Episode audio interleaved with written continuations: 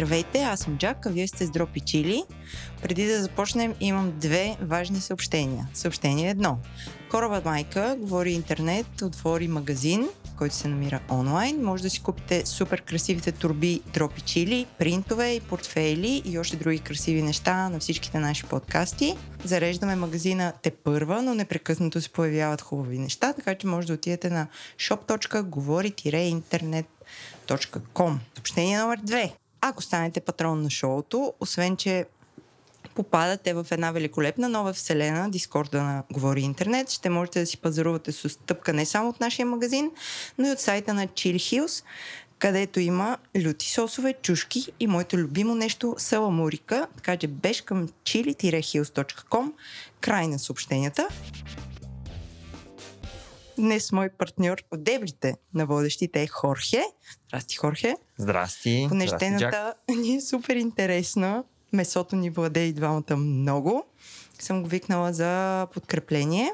И всъщност сме на гости на Вивенда, за да си поговорим за различните кътове месо, парчета месо. На български трябва да го кажем как е Хорхе. Парчета месо. Парчета месо, а, за да научим кое, какво и как да ползваме, така че да ни се получават нещата. Наш домакин е Ивайло Христов, който беше така любезен да откликне на, на нашата молба за помощ. Привет, Ивайло. Здравейте. Може ли да се представиш? Ами, казвам се Ивайло Христов. А, а, привет, разбира се, първо на вас. А, благодаря за поканата. А, привет и на вашите слушатели. Може би в годините с някой от тях се и познаваме.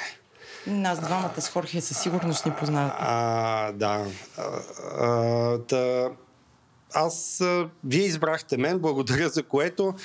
А, вече около 22 години работя в Вивенда. По-голямата част от това време съм прекарал в производството на фирмата като основен транжор и като организатор на производство. А, Вивенда става на 25 години 2023 година. А, това просто така допълнително като информация за слушателите. Понеже току-що видях и записките на Хорхе редом с моите записки, неговите са по-хубави. така че, Хорхе, айде започни ти.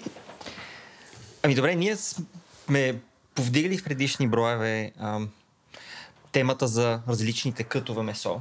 И всъщност а, сега, нали, аз знам, че хората, които се учат дропи чили, не обичат много английските думички. Даже тук се Извиняваме чудихме. се предварително, но темата го налага. Чудихме се как да го наречем на български. Парчета месо е една опция. Мускулни групи е малко техническо и някакси не звучи много вкусно. Да, да. А, така че ще запазим думата кътове, но а, няма. За някои неща просто в български язик нямаме най-подходящите думи. Иво, разкажи ни за кътовете месо.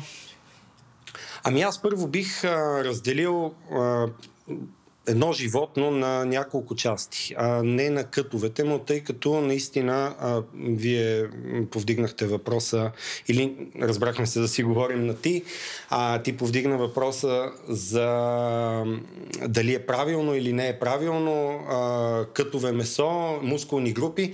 Мускулните групи а, мога да кажа, че една мускулна група е преди къта месо, тъй като от една мускулна група могат да се извадат доста различни Кътове, да, месо парчета. за, а, за различни цели. А, нали, но не, не бих а, задълбавал толкова в подробности, ако нали, не го коментираме а, пряко, а, свързано с а, някоя рецепта, а, за да не преангажираме а, слушателите. Но а, да се върна там, а, където исках да започна. Едно животно бива да се разделя на предна част, а, на задна част, на средна част, а, което е гърба, а, коремна част.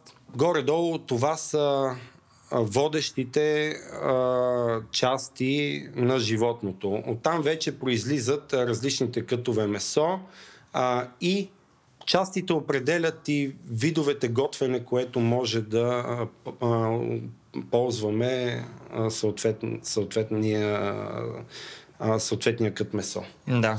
Сега, ако трябва аз да дам а, като пример, най-обичаните и най-желаните части определено са в средната част на, на животното, котлетната част, а, която така иска цял свят, особено когато се търси по-висока категория кулинария, нали, в а, добрите заведения а, за обществено хранене и хотели.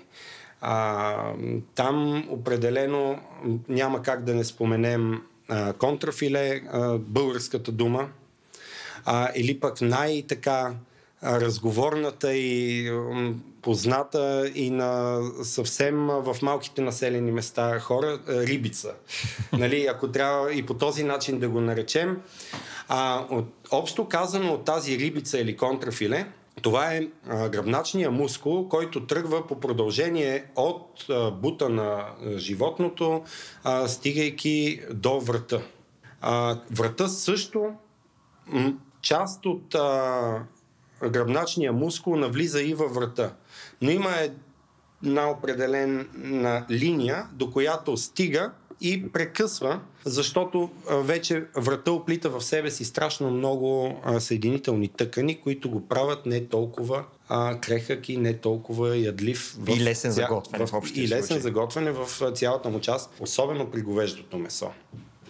А, там нещата са ясни. Нали? А, цените винаги върват по-високо, тъй като всеки иска това да намери а, в а, магазина и а, е гаранция за хората, а, че го познават и няма как да сбъркат, за да се изложат пред а, семейството или гостите си, нали, което е много важно. Аз имам няколко последващи въпроса всъщност от вашата интродукция, от твоята интродукция. А, като се заговорихме за това разделяне на животното и тези кътове, в целия свят еднакво ли ги наричат защото в България, например, kind of, сега си говорим за, ето, за рибица. На времето беше думата пържола, което технически според мен е всякакъв вид плоско отрязано месо. Тоест имаш пържола от бут, например, което за мен технически не е пържола. Не, е, не може да наречеш това нещо стек. По... Тоест, различните кътове на различните страни. Аз не знам България месарската така а, обучение и месарският крафтман шип. Добре, и месарската така майсторлука да и традиция, кажем. гилдия, да. Какви, каква е била българската традиция за рязане на месото?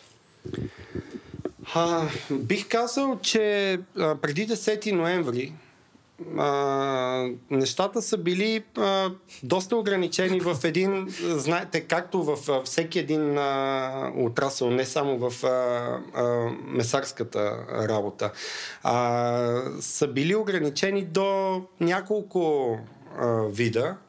А, приоритет, може би, на режима е било изхранването а, на а, населението, а не толкова а, богата и развита кулинарна култура а, и то, излизайки от традиционната такава, а, а, да се простира а, към световната, нали, да всичко да знаем. А тези, а, а, това вече е желание и а, интерес в хората определено а, започва да се проявява, а и аз мога да го кажа наистина и като а, пряк наблюдател, а, тъй като казах, присъствам в историята на Вивенда от около 2002 година.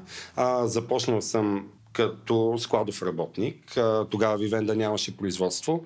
Тя беше търговска фирма, която а, се опитваше да удовлетвори желанията на готвачите в а, добрите заведения и ново а, излизащите, това тогава по мои спомени беше ново за България, наистина на, на висока категория хотели. Uh-huh. В столицата такива мога да нарека спокойно а, Радисън, а, и Хилтън. Хилтън се появи в България, знаете, 2000-та година. Радисън, а, мисля, че обновиха Гранд Хотел София малко по-късно. А, водещи готвачи, не се притеснявам да кажа имена, защото те имат голямо участие в развитието изобщо на кулинарията в България. А, определено Андре Токев а, а, в Хилтън, както и целият екип а, зад него. А, Яспер, а, а, той е дъчанин, а, доколкото знам в момента е готвач на датската кралица. А, хора, които изискваха от а, Вивенда да намери а, необходими за тях продукти, които по това време изобщо не присъстваха на пазара в България. Mm-hmm. Започнахме едно по едно а, тези неща да, да набавяме и да а, подсигуряваме, за да може те да развиват своите идеи в България. А, това е горе-долу в, професионал, в професионалния сектор. А, по-широко така в а, частния потребител, аз го отдавам на факта, че а, след а, тези съвсем в началото преходни времена, тъмни в нали, нашата история. Всички нали, на такава възраст знаем за какво говоря. А, хората започнаха да излизат а, а, масово от страната. Някои не се върнаха, други обаче а, се върнаха и потърсиха това, което са нам видяли и ги е впечатлило а, като храна в чужбина. А, и тогава а, вече се отвори наистина а, целият той... А... Появи се културата на, на яденето на говеждо. Абсолютно. Да. Интерес към... А, а, към коя част на животното Тази западна а, култура нали, на хранене, а, визирайки така, мога да кажа, и за, зад океана, а, това е което помогна на Вивенда в а, годините а, и а, фирмата сега се радва на интерес от страна на клиентите и гледа да подсигурява все повече интересни а, като породи, като групи. Мога да кажа дори, че има а, късове месо, които ние повлияни от а, Други известни такива сме доработили и сме превърнали в, наши, в наша запазена марка, които не са задължително с световните си имена, просто защото са пречупени през навивенда вижданията и са адаптирани и към българския потребител. Mm-hmm. Супер. Аз, аз тук искам да питам нещо. А, след като нали, започнахме да пътуваме и освен спряхме да ядем толкова телешко варено, защото до, до тогава е телешко и ядяхме само като телешко варено. Mm-hmm. А, какви са твоите наблюдения, бидейки толкова дълго в, в Вивенда, откакто вече имаш погледи към крайния потребител? Какво най-много ядем вече, а, като парчета месо, да кажем? Mm-hmm. А, Имате предвид за говеждо или за да, свинско? Да. За говеждо а, определено бургери се ядат най-много, а, но на добро ниво бургери. Правилно направения бургер а, трябва да бъде комбинация от а, всички части почти на животното, като а, ориентировачно мога да кажа, че а, 35% 35-40% той трябва да бъде от а, бута. Бута е частта на животното, която а, така или иначе трябва да се реализира в бургер, а, защото там няма много мускулни групи, които да са подходящи за стекове. А, с, с здравината си, с а, основни мускули, които носят а, масата на а, животното, те заздравяват.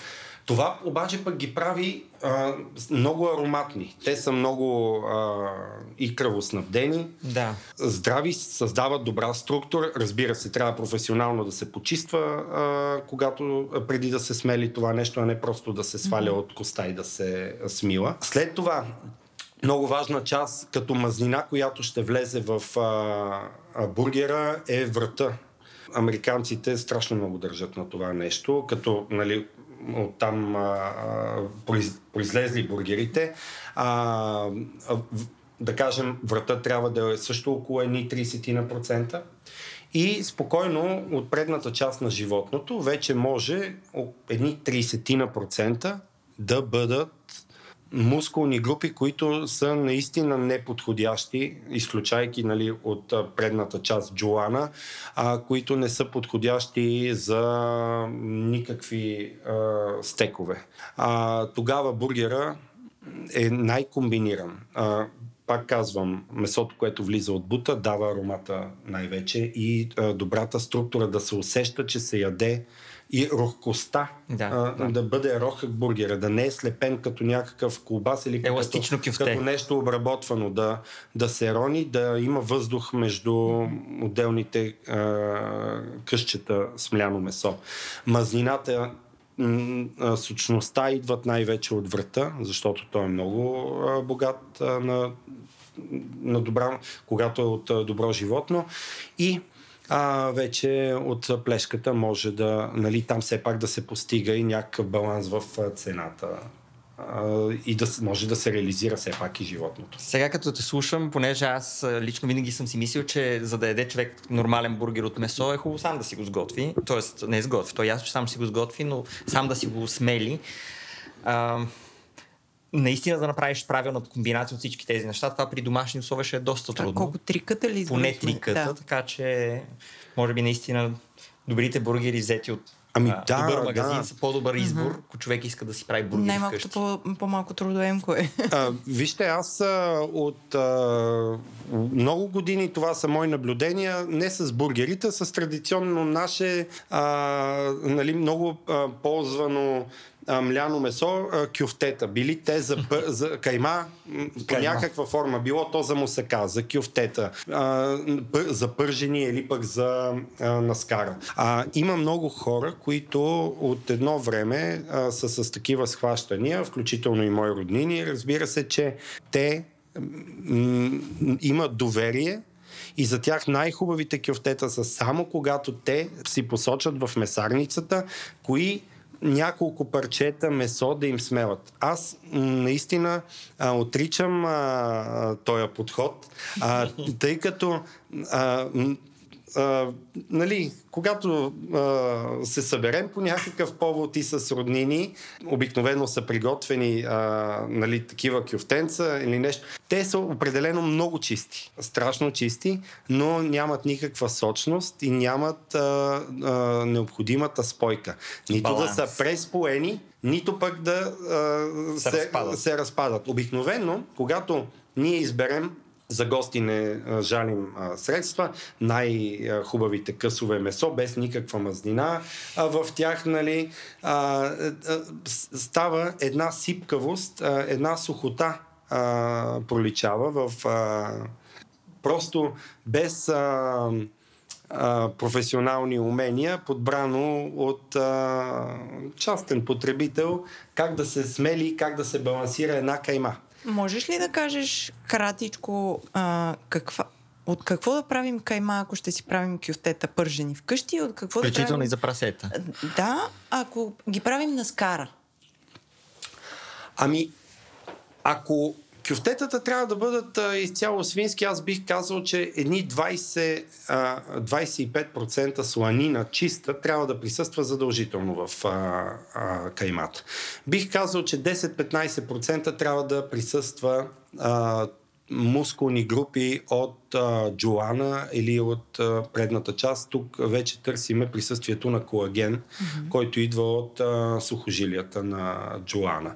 А, разбира се, професионалиста знае как да предвиди а, а, смиването на това нещо, защото сухожилията а, са ценни, те се разтапят а, при а, термична а, обработка, но пък не могат да бъдат измивани в а, някаква прекалено едра фракция на, на каймата, на сместа.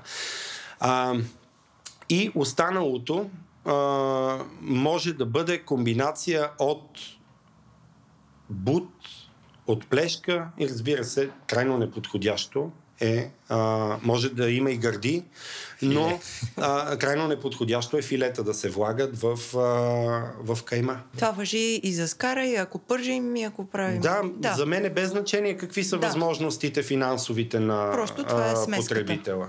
А, имам, а, имаме във времето наистина клиенти, които а, казват, аз искам да ми е хубаво и Служи най-скъпия ще, Ако трябва да го смеляме от а, филе, мога да го плата, няма никакъв проблем. Тук идва, веднага а, се подсещам, а, надявам се да не е грешно, че прехвърлям а, към един въпрос за а, примерно за стека тартар. Кажи А, че най-подходящия къс месо за стека тартар определено е бонфилето. А, малката рибица наречено, тендерлойн и така, филе миньон, като а, Ще разрязан на хайби. Да, когато е сервиран, а, познат още нали, от, а, от преди 10 ноември. А, аз, не, аз не бих казал, че най-подходящия. Да, много хора реализират а, и е подходящо да се реализира остатъците от бонфилето в нещо, което е накълцано, а, нали, а, в случая като тартара, а, защото бонфилето е най-търсения, най-скъпия а, мускул и най-малко присъстващия в а, животното, защото той е между процент и процент и половина, зависимост от как се е развило животното и различните породи. А, обаче а, това търсене на, на бонфилето налага все повече да може да се извади, а, да се търси все по рационална Да го използваш под а, целено- реализация Да. като стек Точно така, да. на, на този мускул. И а, ако стека тартар е нещо, което трябва да предлага регулярно и а, в менюто едно заведение, не е гаранция, че а, тези изрезки биха стигнали, а, според мен. Тогава идва момента, а, не може ли от нещо друго да се направи? Да, може. А, определено може да се направи. А, тук вече идва ролята на ваши а, добър месар или на а, месарницата, на която се а, доверявате, да има тази култура да го а, предложи, да имат а, тези знания. А, подобен мога да сравня въпроса и с Карпачото. А, масово а, разбиранията се, че карпачо се реже само от бонфилето. Аз пък тук в случая даже бих казал, че не е най-подходящия а, мускул бонфилето за карпачо, защото то е доста крехко, доста бедно на съединителна тъкан между мускулните влакна.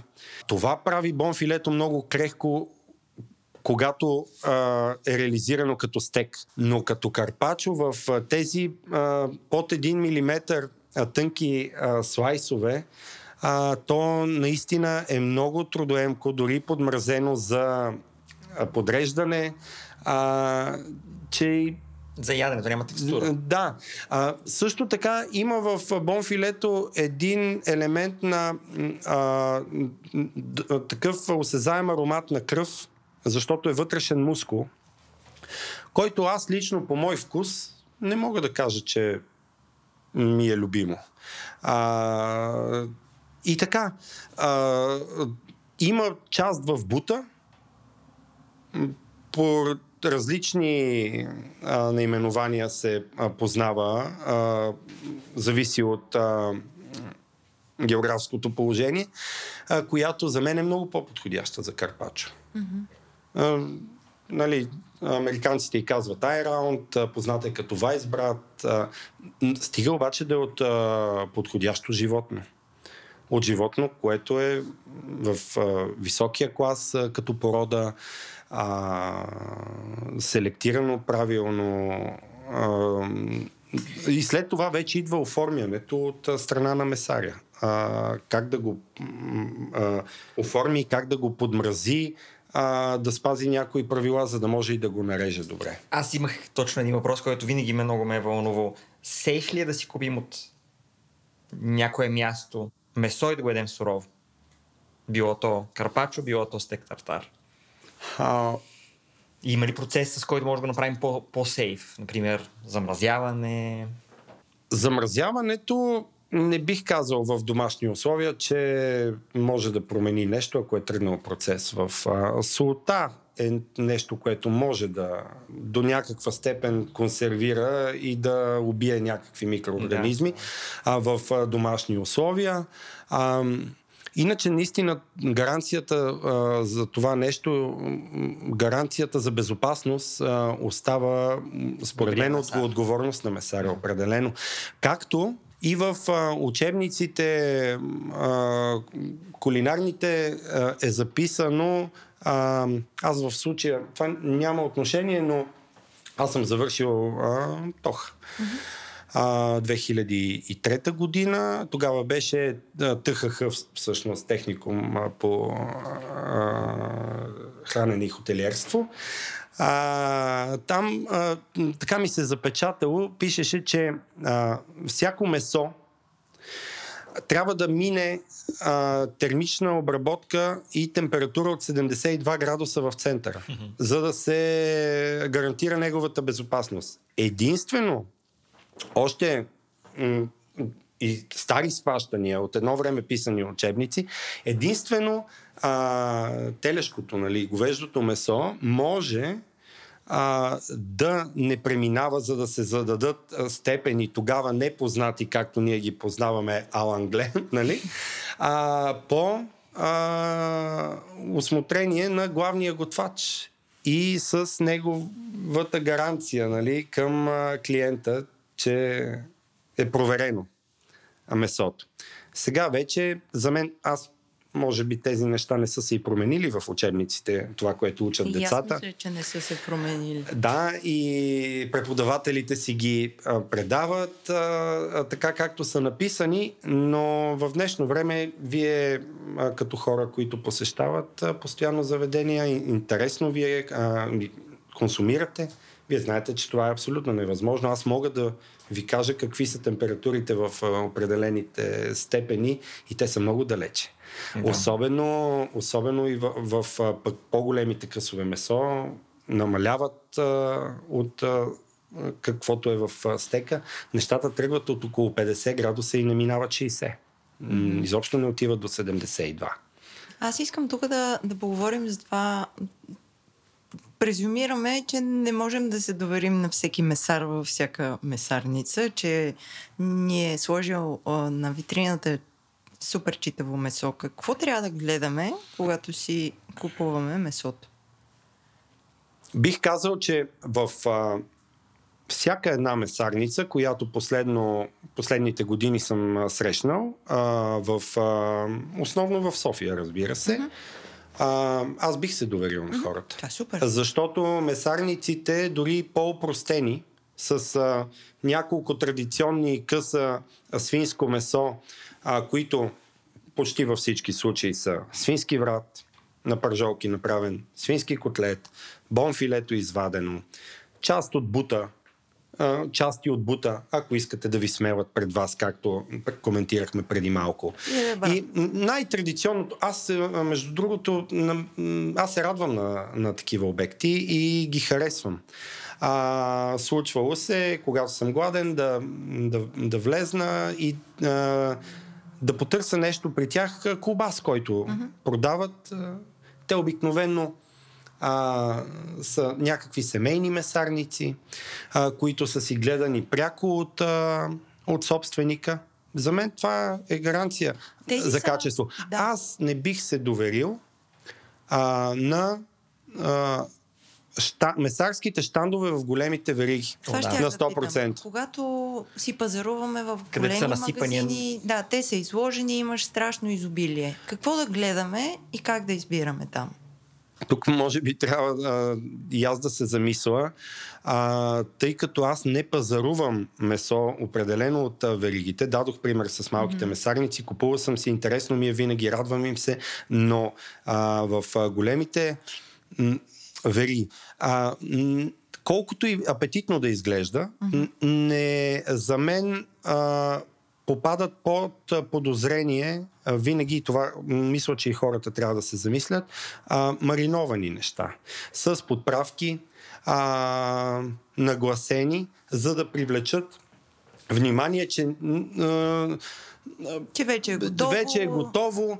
А, свършили са част от работата вместо нас. А, да, това не е така. Първо, в самите маринати това са готови смеси, които се продават от огромни а, производители на, на такъв тип адитиви, нали, а, обикновено те произвеждат консервантите за месарската промишленост mm-hmm. и всичко, предлагат и това като сухи смеси, които а, нали, а, преди а, използване а, се разтварят а, с а, мазнина или с а, вода а, и а, се накисва и се обърква това нещо.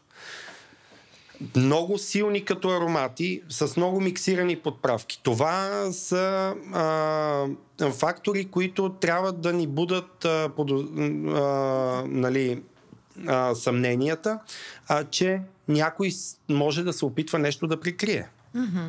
А, недобър цвят, защото цвета вече тогава не, Да. не се вижда. Замазали се. А, да, а за, нали, месото а, губи а, цвят а, след, мога да кажа, втория, след първите 48 до 72 часа от седенето си на витрина гол. Тоест, гледаме да е червено и свежо. Когато не е а, добавено, Да, когато да, не да, са за добавени. месо говорим. Определено. Да не е повече от естественото mm-hmm. а, червено. А, не е супер шайни. а, да, гледаме м- може би да не е прекалено лъскаво. Mm-hmm. Това се наблюдава, когато е размразявано едно месо. Когато едно месо се а, размразява, а, то седи по лъскаво, тъй като Като постоянно, до някъде. постоянно изпотява отвътре. Като Ако, пулверизирано с нещо. ако това. Значи има някакви а, способи, които според мен могат да се правят. Месото да, да се а, реже замразено, да се а, слага на витрина а, по, по-рано от а, отварянето на обекта, а, докато а, вече клиентите започнат, това да му удължи а, срока. И също така, а, Лъскава, за това споменах лъска, лъ- лъскава повърхност и а, лепкава. А, всякакви а, пълнители, а, соеви, а, които а, гумират, а, нали, а, думата е рандеман, а, и могат да увеличат а, теглото на определеното парче месо а, за чиста печалба, да освоят водата в него, хайде така да го кажа. Те обикновено на пипане имат, а, имат а, Лепкавост. такава лепкавост, която е специфична. Но тук наистина може би вкарваме слушателите в една доста дълбока вода и си изисква натрупване на опит с това нещо. А тези правила, а, аз съм супер щастлива, че, че ги систематизира по този начин, защото са полезни. А тези правила въжат ли за вакуумирано месо? За прясното разбрахме. А когато едно месо е вакуумирано, Да. там въжат ли същите правила или друго гледаме? Ами, вакуумираното месо, тъй като ние а, не работим на принципа на стандартните месарници а, и веригите, както преди малко обсъждахме, а, точно благодаря за въпроса, много важен за мен. А, ние работим на, в а, нашия бъчър шоп а, само с а, вакуумирани mm-hmm. а, стекове. На това се налага, тъй като а, имаме достатъчно добра обращаемост, мога да кажа, който е клиент на, на някой от нашите обекти, а, знае, нали, че има а, постоянна, постоянен обмен на, на стоката, тъй като присъстват mm-hmm. постоянно а, клиенти. Но а, срещаме а, проблеми не искаме да подлагаме под никакъв риск а, влушаването на качество на месото. И дори охладените продукти, след като бъде отворена а, оригиналната опаковка, да дадем пример с говеждото от Небраска, което е, се е превърнало така като някаква емблема за Вивенда в годините, тъй като вече с него работим а, почти 20. 19, може би, трябва да погледна, но между 18 и 20 години. А, там оригиналната опаковка дава 3-4 месеца срок на годност от запечатването в Небраска до изтичането на срока при охладено, при спазване на а, температурния а, контрол, който задължително не трябва да надхвърля, те казват за червените 7 градуса, но това е крайно а, много и неподходящо за месото. А, ние в нашите а, камери а, съхраняваме месата от а, минус 1 до плюс 1 а, градус за да им дадем максимално а, дълъг живот, който разбира се е датата, която пише на, mm-hmm. на етикета на американците, но ние искаме да сме сигурни, че ще достигнем а, тази дата. Когато обаче отпечатаме този пакет, а, той е специален а, крайовак пакет, а, който а, дава възможност да се опакова а, парчето месо в газ среда. А, този газ влиза в машината, тя го вкарва. Когато се подготвя да бъде издърпан въздуха, целта му е да убие всички микроорганизми по повърхността на месото. И веднага след като това се случи, докато той още вътре и е подействал, след това да бъде изсмукан и шева на машината да запечата. Mm-hmm. И в на момента, когато средата вече е стерилна на парчето месо, а, въздуха да го няма. След това да се поддържа само температурния контрол. Наистина това дава възможност 4 месеца от опаковането на парчето месо, то да седи охладено. Да пътува с кораба, нали, да пристигне в Европа, след това нали, от Европа да пристигне в Вивенда. Когато Вивенда а, разопакова такъв а, къс месо, нали, мога да кажа, че в годините една от най-силните страни на фирмата определено е Поршен контрола. Това е нещо, на което а, са разчитали а, основно професионалистите а, за нас и не сме никога правили компромис с а, селектирането, с а, качеството. Поршен контрол, казвам, от съблюдаването на качеството, стандартизацията на, на парчетата, погледнати като лице да изглеждат еднакво. Нали, все пак е месото, не е като а, животно е различно. Да се реже а, дърво. Той дървото не е еднакво, ами какво да дадем пример? Нещо на струк направено, нали, да се прави на шайби.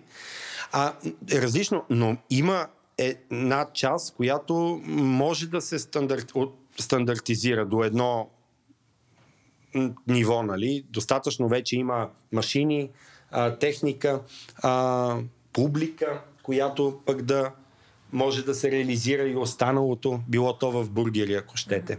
И наистина, мога да кажа, че дупетата, така наречени, когато трябва да отрежем един рибай, за да го направим на а, ако парчето е а, да кажем 4 кг и половина, от него ще излезат 15-300 грамови рибая, а, те не излизат 15. Те излизат 14, а, защото в а, тези 300 грама отиват дупета, а, краищата на месото, парченца, да, които краища, нали... нареч... Да, ти като добър месар искаш да го изчистиш все пак, Абсолютно. като вземе човек да, да бъде... Аз мятам, че думата вече е позната, за това я да, използвам. Да, Надявам да. се да не звучи лошо. А, и знаете, по веригите има на по-ниска цена да. колбаси, които mm-hmm. са от салами. Нали, всеки салам, знаете, има два края. Като режат краищата, не могат да станат на кръгли шайби. Да, а, така че това е, а, никога не е правено компромис с това нещо, mm-hmm. мога да кажа. А, и Продължаваме с Хорхе. Продължавайте с нещо. Добре, друго. а, аз имам един въпрос, понеже Джак преди, още почти в началото на разговора, употреби взаимозаменяемо телешко и говеждо. Вие работите само с говеждо Да. от Небраска. Виждам, че имате и телешко на сайта. Каква е разликата? Как се дефинира едно месо като говеждо? Много просто то а, си е абсолютно заложено. А, едрия рогат добитък, а, общо наречен, а, става а, говедо, когато премине 24 месеца. А, преди а, този момент а, то е а, теле. Теле. А какво е млечно телешко тогава? Млечното телешко а, или наречено от американците Milk Fat Veal, а, нали, там те нарочно споменават мазнината. Мгм. А, това е животно, което е хранено само с мляко. Мгм. Да, млечна маз... м- И то е телешко с млечна мазнина или не знам как Да, а, бихте да. си го превели. А, а, това е животно, което е хранено само с мляко. Сокалче. Обаче, и, а, както с повечето неща в България, първоначално криво разбрани, имаше един период, който беше много тъжен за мен, а, тъй като масово се предлагаше по а, заведенията от всякакви краища, нали, животновъди, които а, гледат, а, или пък след това търговци, които реализират а, нали, а, това, което искат да продадат а, фермерите. А, съвсем малки животни, говориме а, сокалчета не навършили 40 дни. Бебета. Да. То това няма вкус само. Значи то наистина а, е с а, страшна крехкост. А, то няма никаква структура изградена, то се топи а, в устата. А, вкуса му е само от подправките, които са а, сложени. Било то направено на традиционно наше чеверме или пък сготвено в а, конвектомат. А, това а, са животни, които не търпат никакво порциониране. Там не може да се гледат никакви кътове месо. Предна mm-hmm. част, средна част или а, задна. А, рибай, бонфиле или... Те са миниатюрни. Никой не търси това нещо. Просто се пече една цяла а, е, трупно като количество, като а, тегло а, това животно и се издава на, на порции по същия начин, така както едно агне. Mm-hmm. Сега сигурно ще задам много тъп въпрос, но ти като каза говедо е от 24 месеца нагоре. Да. В магазина аз имам ли начин да разбера кое е теле, кое е говедо? Ето тук а, идва отговора на един въпрос, а, с който може би ние трябваше да започнем а, в началото, но аз ви отклоних. А, но пък а, ние направихме разговора наистина много непринуден, като Не е като, късно, като спокойно. случайен разговор. а, така че а, от тук ни идват проблемите. На, на всеки, който ме е попитал, на всички мои приятели съм отговорил а, по този начин. Това е разковничето. Че не делиме говеждото и телешкото. А, и реално ние казваме на всичко телешко. Всичко за нас е телешко. Това, което коментираме, познаваме като говеждо в България, за масовия потребител всичко е телешко. Аз съм а, се мъчил много пъти да си го обясня това нещо. Коментирал съм го с а, колеги и тук в Вивенда, и готвачи, а, нали, а, професионалисти. А, според мен думата е неблагозвучна. На нас не ни харесва Че ядем говедо. Че ядем говеждо. Не ни е благозвучна думата а, в български язик. Да. Много по-приятно и така а, как да кажа, престижно звучи, ако особено пък трябва да кажем на някой какво сме яли, че сме яли телешко, Телешки стек. от тук Младо идва. телешко. Да, какво се получава? А, когато се изкупува българското производство от някоя от месокомбинат или от а, кланница. Иска да изкупи на фермер регионално. Да речем в някаква част на България иска да изкупи на някои животните. Има една цена заложена за трупно телешко месо. Или за живо тегло една цена. Живо тегло, телешко се изкупува на тази цена. Масово, сигурен съм, че вече много хора са се замислили за това и се работи и тези неща се подобряват. Но преди 10 години категорично го заявявам, че това нямаше никакъв контрол върху това, за което в момента нали, коментираме. А, дали в пет животни, които закара дядо Георги.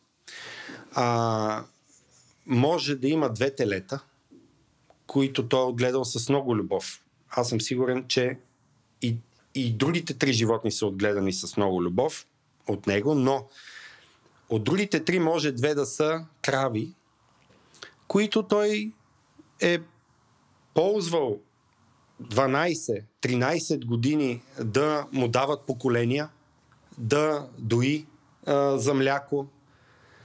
А, нали, той има едно стопанство, от което се прехранва. Всичко може да отиде под абсолютно общото наименование телешко и след това да бъде а, продадено, продадено и да бъде реализирано на пазара от съответната кланница към веригите за цена. Сега, какво се получава обикновено? И тук от този въпрос може да си отговорим на всички назад, до някъде ще ги обезмислим даже. А,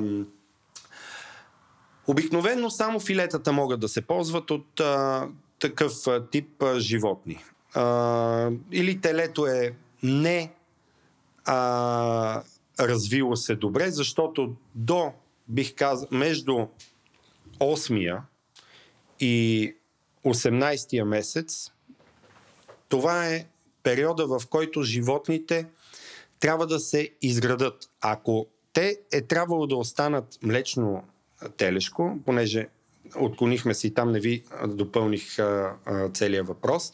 А, може, млечното телешко е хубаво а, месо и а, е много емблематично за Белгия и за Холандия. Те са много голям производител. А, те обаче имат доста сериозна култура на това нещо, а, на отглеждане. Те гледат животните задължително и ги а, колят и реализират между 6 и 8 месец. Уеднаквяват млякото на майките, а, животните не бозаят директно от майките, а, уеднаквяват с цел един ген по-силен от друг, да няма прекалено голяма разлика след това в кътовете, нещо за което също говорихме, и наистина постигат едни много добри резултати.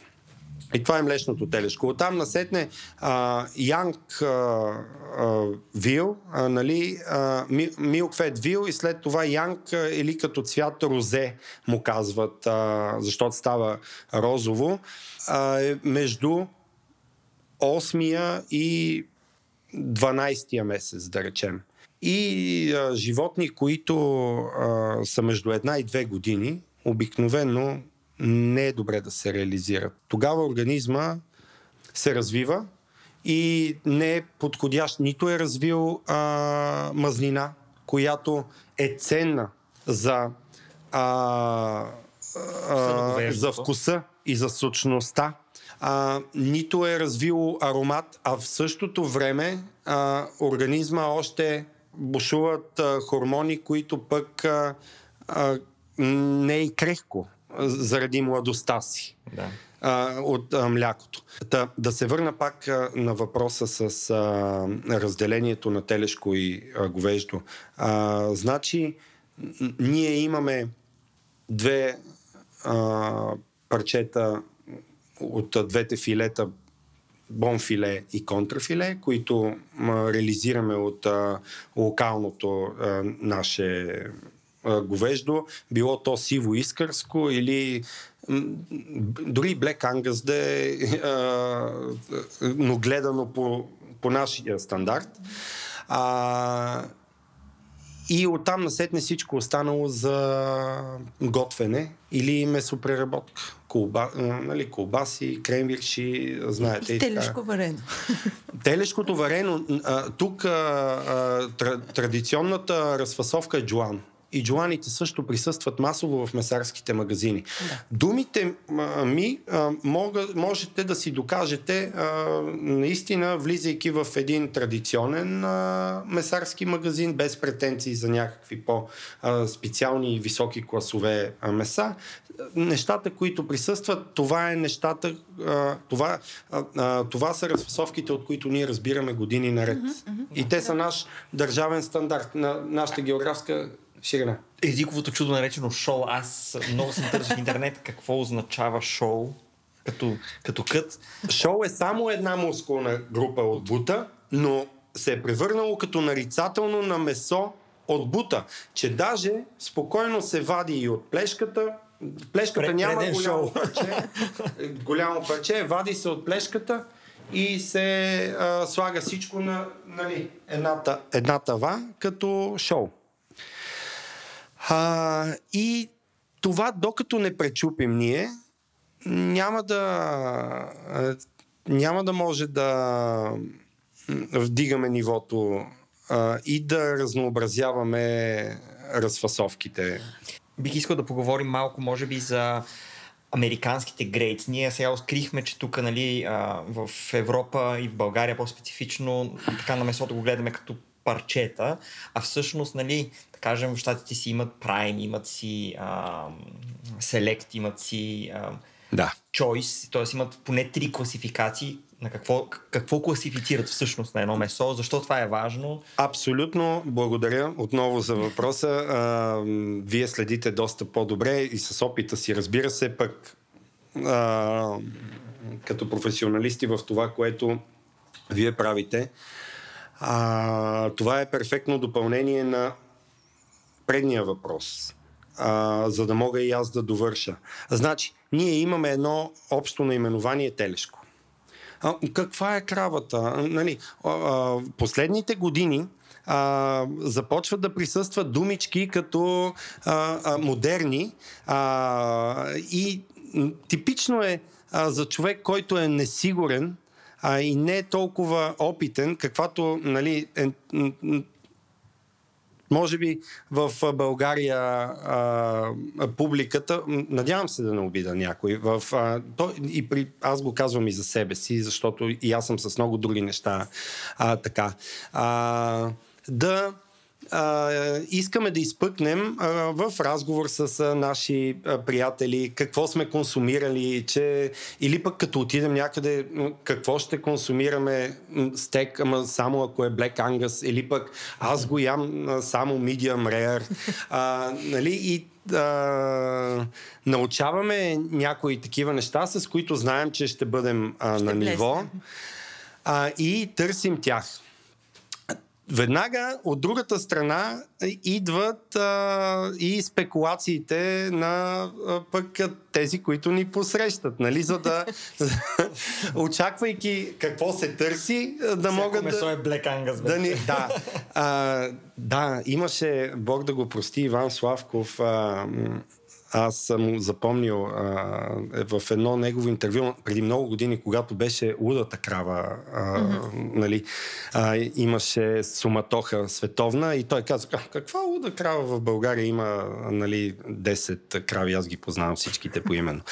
а, а, да, а, та, така, а, пак а, се отклоних. А, значи, американците в отговор на последния въпрос, как са ги решили нещата? Те са направили селекции. А, тези селекции, а, вие ги изброихте, са а, Select, Choice и Prime. Като най-низката е Select, а, средната е а, Choice и най-високата е Prime. А, на регионално ниво по различните щати има а, изкупвачи на говеждо трупно, а, които изкупуват животните от а, фермерите. Има различни стопанства. Има фермери с по 50 глави, има фермери с по 5000. А, те гледат а, животните и по този начин а, държавата като стандарт ги не знам дали в Штатите хората биха нарекли, че ги принуждава, защото едва ли винаги действията на държавата там са под съмнение, както а, нали, при нас. А, аз бих казал ги амбицира да гледат животните по най-добрия начин. Защото когато настъпи момента, в който трябва да се продаде а, това животно а, и той да си вземе каквото е вложил, а, и да спечели. А, това е 24-я месец. Като задължително 20 месеца тези животни са на паша. В последните 4 месеца те задължително са на ясла. А, като там са основно на зоб, на зърнени а, култури, зърно и царевица. След малко ще кажа за Небраска какво е специфичното и защо това месо е много разпознаваемо от всички други меса а, по света. А, на този 24-ти месец той отива в а, регионалната нали, а, кланница, която изкупува а, и го продава. Те му, той кара 10 животни, които на момента, в този момент са му готови за нали, да, да бъдат изкупени. След а, умъртвяването им, по ушна марка на животните, те ги класифицират. Имат си определени части, където това се случва.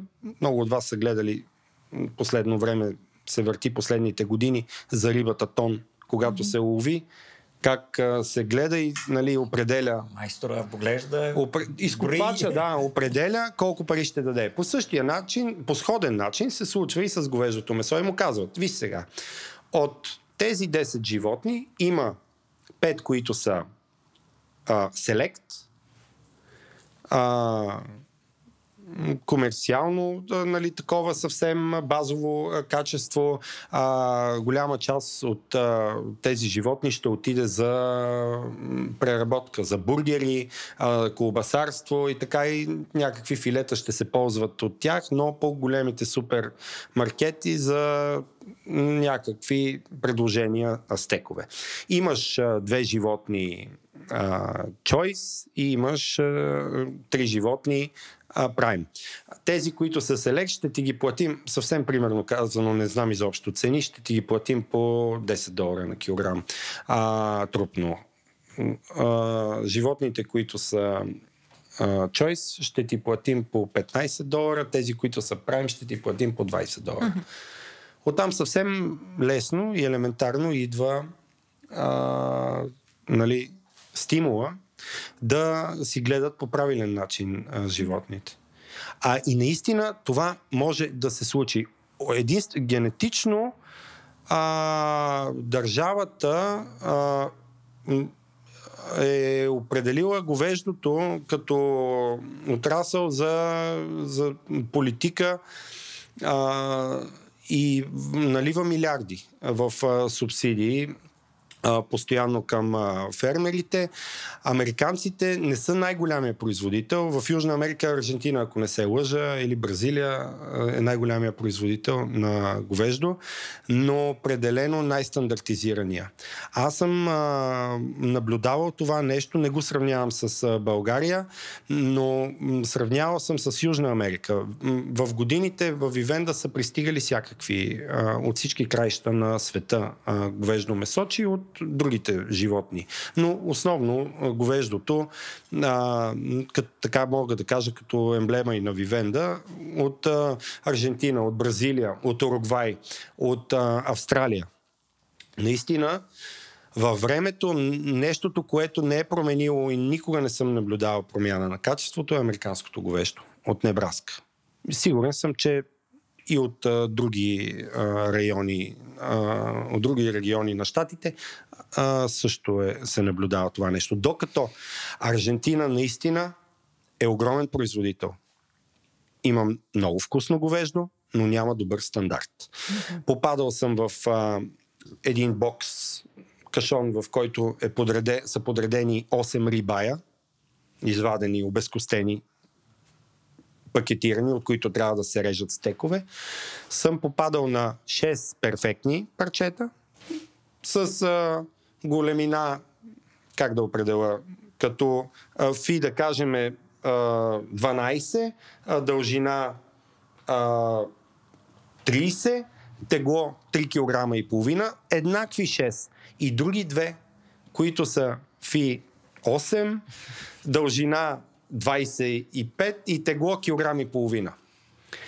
И тук идва момента как а, да се реализира това нещо, защото не може, особено в едно заведение към професионалист, да се подаде парче, отрязано стек, който да има лице а, нали, 15 см, височина 2 см и половина и тегло 300 грама и същия такъв да е като а, павенце, нали, да е 5 см висок, да е фи 7. едно нали? и също и на масата идват две коренно различни. чини. Абсолютно. Това е, това е проблем, да. Това е проблем и в, в България, което и ние нямаме от тук идват и броя а, малкия брой различни видове разфасовки. Mm-hmm. Когато от а, съответното животно или от голямата част от животните, които ние а, а, с които разполагаме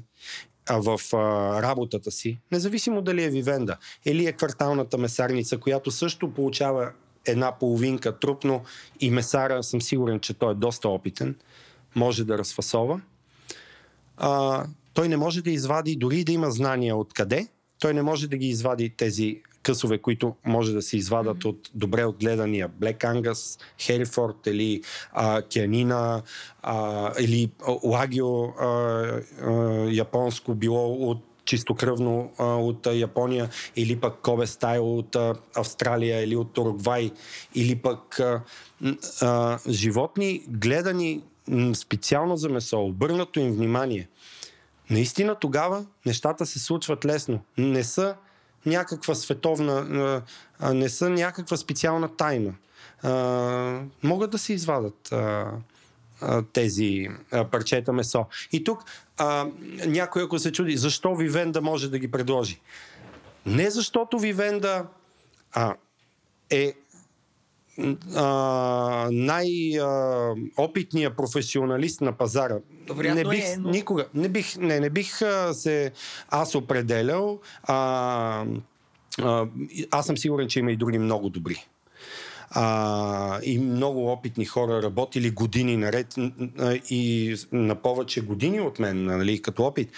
Просто те а, не, а, не разполагат в ръцете си с а, това, с което а, благодаря на колегите си, на, нали, на фирмата, на ръководството, основно, че са ми предоставили възможността а, от а, складов работник да поема и да науча а, толкова много неща, защото те могат да се добият, когато има от какво. Mm-hmm. Когато няма от какво, излиза нещо там същото, не че не присъства този мускул, но то не може да бъде предложено като този а, продукт.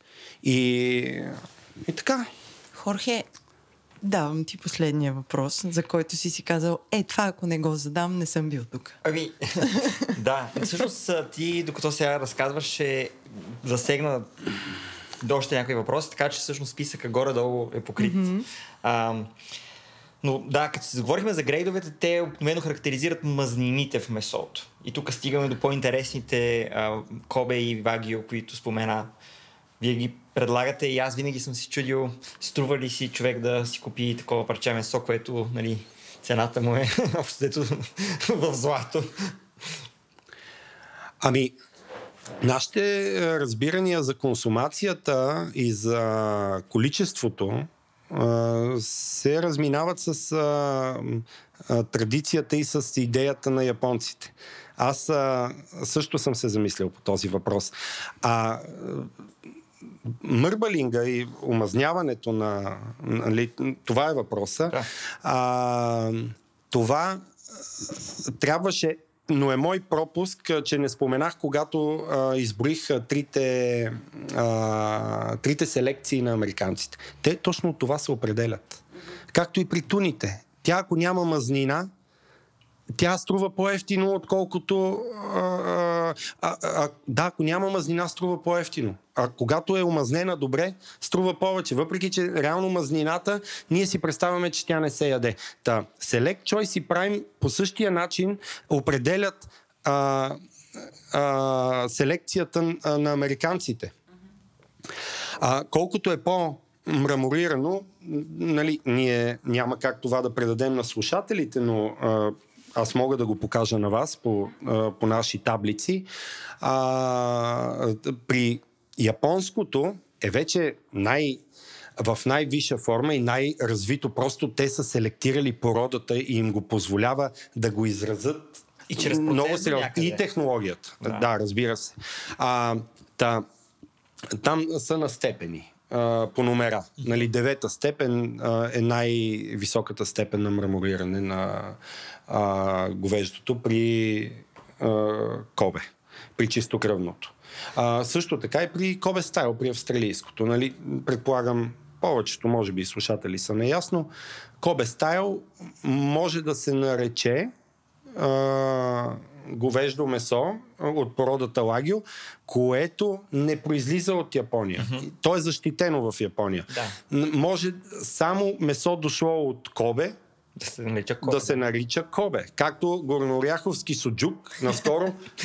да, би трябвало да се гордеем и с него. А, и Карловска луканка. Защитиха се тези продукти. Може да дойдат само от Горна Оряховица и от Карлово.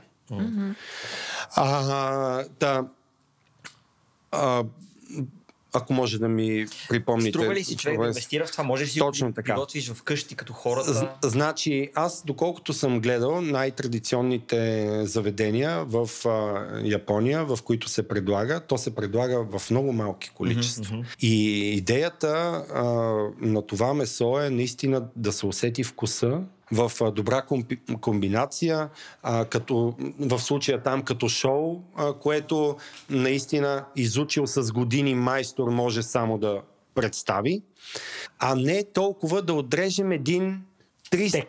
Да, не, 300 са малки стекове. Ние, а, те са а, а, така, може би, приети тук в Европа и в България, а, иначе американците ги консумират по, по 500 и, нагоре. Нали. А, представете си а, стек, а, в който присъства а, като структура 80% е мазнина, отрязан с тегло 500 грама. Па на кето маняците ще ги харесат. Без значение, че човек няма ограничения финансови и може да си да. го позволи.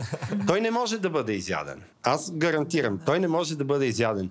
И ако тъй като не съм имал възможност да посета а, и директно да а, с, науча от, а, от там, откъдето произлиза това месо нали, в Япония, все още, надявам се някой ден да ми се случи, а, а повечето по каталози, и по материали, които нали, са общо достъпни, съм разглеждал, за да мога аз да събера информация и да знам как да подхода.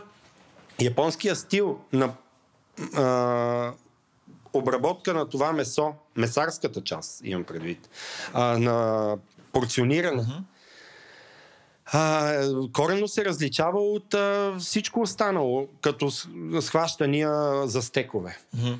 Той е много различен. И там нещата, наистина там се гони а, съвсем а, някакво оформяне и опитване. А, дали Като ще е под формата на някакви да. фингърси а, такива, или и в сушито приложено, или а, шабо-шабо а, а, потапянето в а, врелите а, бульони, а, но много тънко нарязано. И това, това не са големи количества. И тук пак доста така а, го пораз... Пилях а, въпроса по-нашироко, но а, това искам да кажа, че а, ние го пречупваме през нашите схващания. Без да си даваме сметка, а, не, неосъзнавано си казваме 300 грама ми трябват на мен, за да се наям. Това нещо струва 500 лева за килограм. 300 грама струват 100 70-80 лева. А, нали, а, това е прекалено много за една порция. А пък а, японеца може би не си казва точно Това така. казваш, ще нахраня цялото семейство. Да, Да, не да. гледаме съдържанието. как- Какво всъщност е това. М- Мога да кажа наистина като цена, качество и а, за и по-взискателни вкусове и за м, хора вече преминали а, начално ниво на на консумиране на а, добри стекове. Обикновено хората винаги, знаете, започват а, с well done а, да консумират. Много трудно се пречупват. Но пречупат ли се от medium а, към medium rare, нещата за, и се консумира редовно а, хубаво говеждо, нещата задължително отиват в rare. И това не е никакъв проблем за тях. И а, Ковето е добра надстройка на това. Или ваги. Кобе.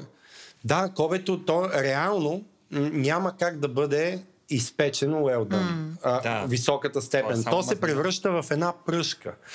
Кой- Да. да, масло, паркетче, ми 80% е маслото. Да, да, да. същото и с гъшия дроб. да, да. Същото и с гъшия дроб. А, м, той няма как да бъде сготвен. А, до, да бъде приготвен а, до такава степен, че всичко в него да мине 72 градуса. Той изчезва. Той се превръща в една мазнина. И така. Супер, аз много ти благодаря за този разговор. Мисля, че аз лично научих много неща. Хорхе, не знам ти дали си доволен. О, много съм доволен и аз научих страшно много неща и Благодарим беше много ти. приятно да чуем всичко. Да, и ще чакаме новини от вас скоро. Благодаря. А, да, каквото има, ще го споделим с вас. Супер, благодаря ти. Okay.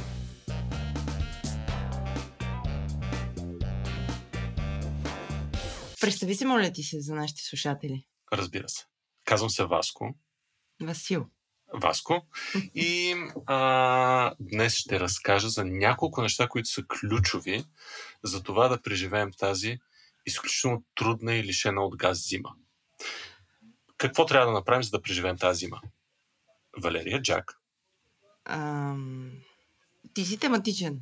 На тема есен-зима, така ли да разбирам? Точно така, точно И така. Тези Значи, неща, оцеляване. тези неща си, вече си ги пробвал, нали? И затова ги препоръчваш. Разбира се, че съм ги пробвал и затова ги препоръчвам.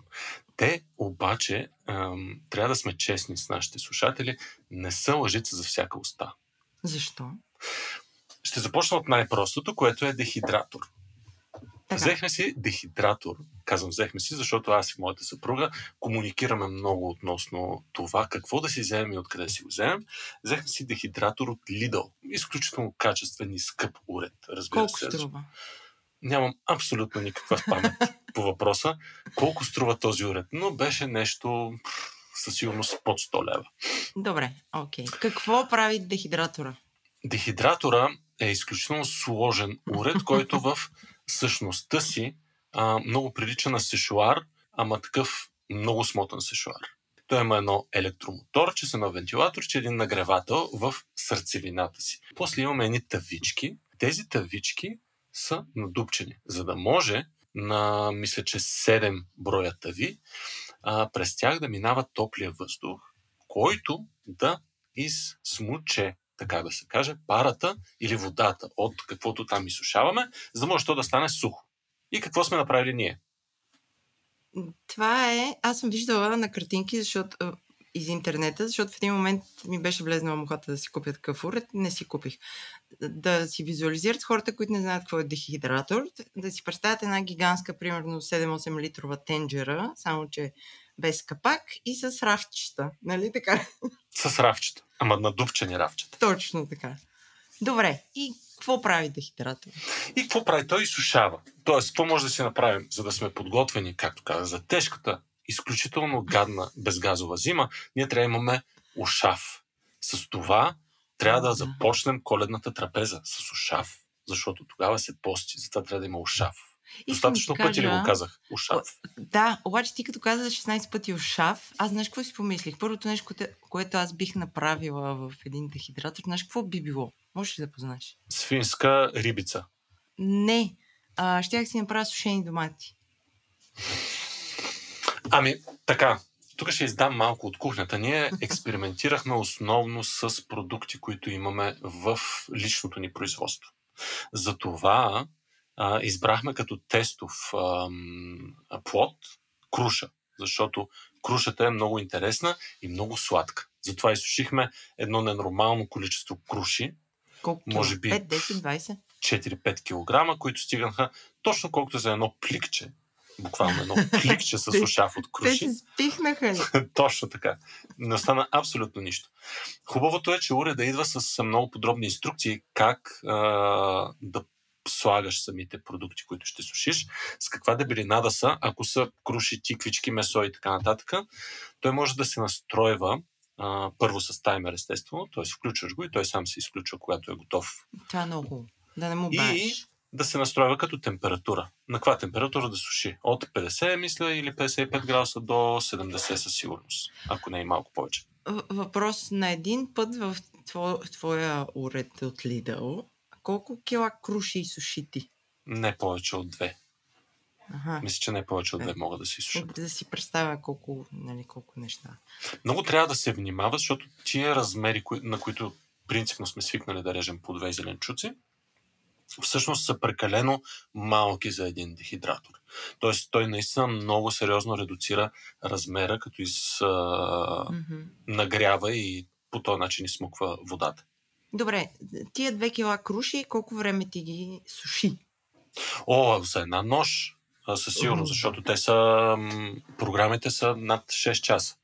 Най- най-кратката програма е поне 6 часа. А, месото е доста повече, а, така че а, препоръчва се, според мен, аз бих препоръчал, а, да се суши през нощта и то на място, на което не се спи, защото е шумен. А този мирише ли? Мирише, но приятно. Е, зависи какво сложиш вътре. Е, да, да. Добре, какво Ако сложиш пробва ти депутати, да... ще мирише на депутати. какво пробва ти да изсушиш? Освен круши. Круши, тиквички. И до там. И защо суши тиквички? Какво ги прави по-сушени тиквички? Нямам никаква представа. Не А, знае къде по- са дори в момента. Просто е така за играта си. Да, да, да. Подсуши съпругата малко ми суши- Съпругата ми суши тиквички. Не, не станаха точно като крушите тиквичките. Станаха по-месести, станаха по... не толкова твърди. Ами, на всичкото отгоре- вода. Вероятно, на всичкото отгоре в опътването пише и крайния резултат какъв трябва да е. Тоест, ако изсушиш круши, каква е консистенцията, която трябва да получиш. Тоест, твърдо, хрупкаво, чупещо се, угъващо се и така нататък. Тоест на теб те първо ти предстоят много лабораторни опити Би ги нарекал, нарекал вълнуващи моменти с дехи- дехидратора. Аз искам да те предизвикам и да направиш а, нещо като, а, как се казва, сушеното месо, ама да го направиш на чипс, защото аз съм яла а, супер тънко нарязано свинско и телешко, увкусено с подправки и след това изсушено и то става много-много тънко като, като чипс и страшно вкусно.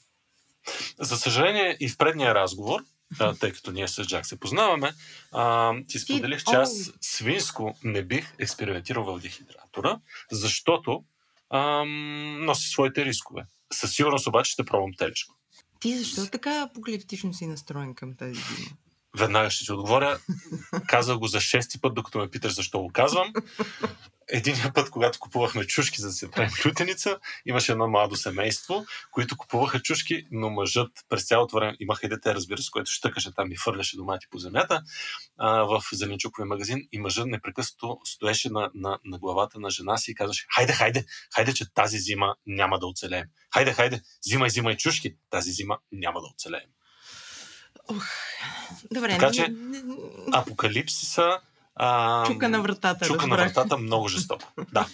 За да имаме лютеница, какво не трябва обаче? Отново в а, моят любим магазин Lidl, нали мога да, да споменавам име вече след четвърто Можеш, споменаване? обаче аз току-що почнах да се питам, те плащат ли ти, нали? ти похвали ли им се, че ще бъде В интерес на истината, да, наричат го купони и е през апликейшена. Шегувам се, разбира се. Ам, да, трончушко пек. Изключително ам, гениално българско изобретение.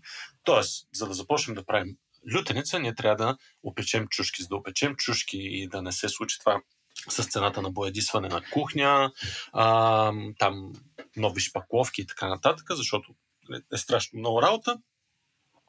а, честно казано, най-удобният вариант за мен е чушкопек, който да е изнесен някъде навън. Въпрос. Слушам ви. А, не е ли по-автентично така в градината, наредени 4-5 тухлички, отгоре една голяма ламарина? Чушки печени на ламарина. Със сигурност е по-автентично, но със сигурност е доста по-тежък труд. Да опечеш толкова чушки на ламарина, означава да се опечеш самия себе си. Поне според мен. Може би след някоя друга година, когато понатрупаме малко повече опит, а, нали, очевидно, казвайки градина, трябва да кажем на хората, че това не е занимание за, за един апартамент. Аз живея в къща, имам двор, т.е. малко по, а, повече пространство е нужно, за да си направи човек едни 40 бурка на лютеница. Добре, обаче сега с какво е интересен твой чушкопек? Тук сега всички С абсолютно знаем, нищо, е. освен да опатка 30 на 40 кг чушки. Нищо друго не му е интересно на него. А, хубавото е, че тройният чушкопек, като му махнеш Мерцедеса вътре, т.е. разделенът на три чушки, може да печеш патладжани съвсем спокойно. Тоест, какво правим в чушкопека? Печем всичко, което ни е необходимо за лютеницата. Каква е твоята рецепта за лютеница? Жена ме предупреди, че аз не я помня. А, като И ти си я казах, че ще, записа. записвам, че ще записвам епизод, но а, да кажем грубо 10 на килограма чушки, 2 кг моркови, по-малко от 2 кг домати и около 2-3 кг патладжан. А лютите чушки къде са? Люти чушки не слагаме в нашата лютеница, защото продължаваме да вярваме, а може би леко заблудено, че нашите деца ще ядат от лютеницата ни. Е, правите две бурканчета с децата и останалите с люти чушки. Аз не, не обичам люто. Добре. Продължай. Продължавам със сигурност. А, имайки чушкопека, те чака а, доста сериозна работа. Да кажем, 10 на 15 кг чушки се пекат за 4-5-6 часа. Зависи колко си бърз и колко искаш да са опечени. И ти Но е през това много. време слушаш подкасти. Ами, а, първата партида я опекох аз, втората жена ми. Та през това време може да си правиш всичко друго, което ти е интересно, защото м- заниманието с чуш- чушкопека не са толкова а, тежки, колкото ходенето до него. Но, нали, ако си мериш крачките, ще постигнеш някакви доста сериозни резултати. Аз имам един много ярък спомен от детството си, да съм била колко 6-7 клас и си спомням как моите родители ме бяха кордисали на терасата с един чушкопек да пека чушки. Сам самичка и аз тогава прочетох а, приказка без край и която ми беше супер интересна, но толкова ми беше неприятно да пека чушки толкова много часове, че не мога да я понасям тая книга от тогава.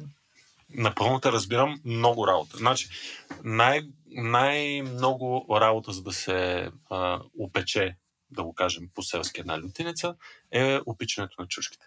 Да. Защото, да, а, 10 на килограма а, се превръщат в, не знам, може би не повече от 2-3 килограма опечени чушки. А някакви по-интересни... Как подправяте лютеницата? Слагаш ли ти нещо от... Правиш ли си твоя рецепта или нещо стандартно? Ползваме рецептата, пак казвам, а, която ми е дала жена ми, която всъщност е от нейната баба, Мгм. а, баба Мария, която е от едно тополградско село. Добре. Така че тази рецепта ползваме. А, зная, че много от ам, а, хората, които правят лютеница, не слагат патладжани. Но ние предпочитаме с патладжан. пак, за да, за, да, за да стане по нашия вкус, слагаме по-малко домати и повече патладжани. Тоест, ние не обичаме кисела, а, а по-скоро вкуса на патладжаните ни харесва. За да съм точен, сме направили отделно и кьополо, което не сме пържили, както се пържи лютеницата. Там със сигурност има много повече патладжани, така че а, нали, не бъркаме лютеницата с кьополо, ако някой се усъмни. Ли? Ам, това, което а, е много важно за следващия етап, за варенето, вече за пърженето на лютеницата, естествено, освен а, подправките, които ти спомена, ние слагаме единствено сол и захар и олио, е, разбира се. Нищо друго. А, слънчогледово олио, да. Мисля, че е калиакра, ако държим. Да Не, не държим. Аз имам друг въпрос. А, как се почиства чушкопека след това? Ами, Ам, излезе ми от главата как се казваха фурните, които се почистват от, а, с а, ултрависока температура. А, нещо подобно е и с този чушкопек, защото всъщност всичко вътре изгаря. Мгм. Нищо не трябва да правиш в него. Нищо. Просто си изгаря. Той е с... Представи си а, някакъв реотан, който ти не виждаш и отвътре пък а, на този реотан има една а, огнеопорна тухла в, а, с кръгла дупка, Да, бе. която е чушкопека Сега. и това е. Васко, виждала съм чушкопек. Да, да. А, той изтича и вода от тия продукти. Всичко изгаря и изчезва. Буквално. Добре. Затова пак пуши достатъчно добре. Пошибалка номер 3 имаш ли? Разбира се, защото все още не сме направили лютеницата. Както се усещаш, още сме Ага, опекли само окей. чушките. А, опекли сме пътладжаните, те стоят там отцеждат се, защото И сме изсушили крушите. Изсушили сме круши, те са такова да залъжеш глада, докато стане лютеница. Със сигурност. А, но вече нали, идва това предизвикателство, че тази лютеница трябва да се пържи. Минаха ни няколко идеи. Едната е да а, я пържим на котлон, тук, като животните. А, втората, като праисторическите хора, на, на огън навънка.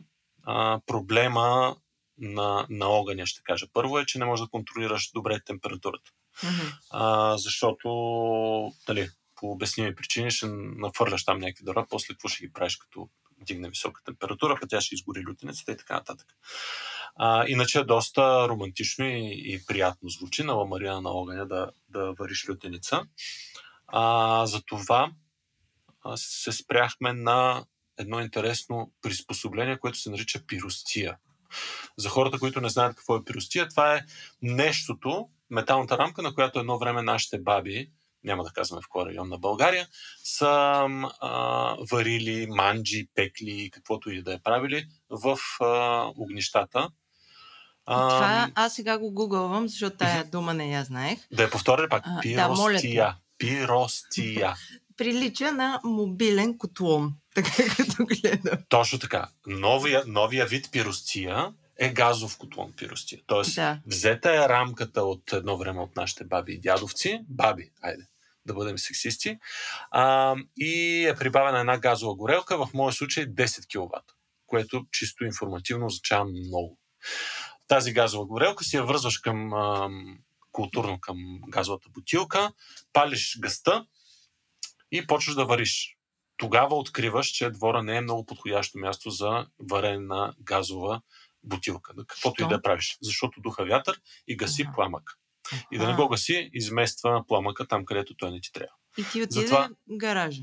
И затова се преместваш в гаража, съвсем културно, опъваш две столчета и почваш а, великото бъркане на лютеница, защото това нещо, 10 кВт, каквато и огромна тава да си сложил, както в моя случай, а, наследихме много хубава тава за лютеница и изключително полезен казан за варене на буркани от същото село в Тополградско, което споменах преди малко. Добре, аз имам въпрос. Откъде се купува този уред пиростия? Този уред, аз лично го взех от една железария, на която им казах, описах им с мои думи какво ми трябва и те казаха, аха, Пиростия, кажи бе, момче. те не знаеха тази дума. Добре. Аз, когато се подготвях, трябва да съм честен, когато се подготвях за това изключително приятно и сърцато интервю, а, открих тази дума, че този газов котлон също е газов котлон тире пиростия. Може, Ей, мога и да го рекламирам. Рубино RG тире едно. А, втори въпрос. За всички хора, които сега ще хукнат към железариите, за да си купят пиростия, колко струва това нещо? Ам, заедно с Маркуче и един изключително важен а, уред, което е. Сега ще го кажа какво прави. Той регулира налягането на излизащия газ Мгм. от бутилката, така че да, нали, да не излезе всички изведнъж. А, не мога да кажа точно как се казваше. А, ми излезе около 80 и няколко лева. Е, много 70 скъпо, няколко лева. Но, естествено, тук не включвам наследените посадини, които ползваме за варенето на лютеницата. И пак казвам, тук отиваме на втория важен етап бъркането на лютеницата. Това не го знаех, жена ми ме образова, Мики, благодаря ти, а, че всъщност тя се бърка абсолютно непрекъснато, защото иначе загаря отдолу. Колко часа се бърка? Около между три, два и половина-три часа правихме ние всеки, всяка наша партида. Ма, с- а, на, на щафета ли работихте? На че- ща... Първия път, а, първия път жена ми и окапаха ръцете, защото се налагаше сама да го прави, защото аз бях на работа и съм супер отговорен, когато работя. А, но втория път а, се сменяхме на щафета, да. А защо не включихте децата? Аз знам, че ти имаш голямо дете. Точно защото е голямо дете и не може да го включиш в абсолютно нищо, в което ти искаш. Може да го включиш само в това, което тя иска. Разбрах. А малкото дете, да, може да го включиш, но най-много да обърне лютеница, защото тя, естествено, ам, селския казан, а, селската тава, която ползваме за варене на лютеница, събира, може би, 40 литра, а ние варим 10 на литра лютеница вътре. Грубо. Не повече. Добре, от целият този експириенс с ам, чушкопека, с тази пиростия, още не мога да я запомня тази дума, а, колко буркана лютеници произведохте? 42 буркана лютеница, малки, разновидни са, в смисъл всякакви видове бурканчета са. От лютеничка, от някакви сладка, гурме, неща и така нататък. И това за един уикенд или за повече? О, не. Това със сигурност са 4 дни а, доста сериозна работа по това нещо. Би отнел за тия 40 бурканчета. Отделно препоръчвам, който не му се занимава чак толкова, но пак има печене на чушки, кьопулци. Кьопулцето е супер приятно. И трето, ние просто... Аз ще дойда да... Знаеш, че ежегодно ти идвам на гости с Владо. а, много ще се радвам да ти пробваме лютеницата. Дано да остане до тогава, защото, както казах, тежка зима ни чака. Тежка зима. Е, поне две круши суши там за зор за мен. Круши вече няма. Нещо ще измислиш. Ще Добре, измислим, няма никакъв проблем. благодаря ти, че се включи в нашата така желана от всички слушатели рубрика Пошибалка на броя. Ще ти чакаме пак. Чао. Разбира се. Разбира се. Чао, чао. Това беше от нас. Ако това, което правим ви е интересно, може да ни оставите звезди в Apple Podcast или Spotify или да ни пишете на info.drop-chili.com. До скоро!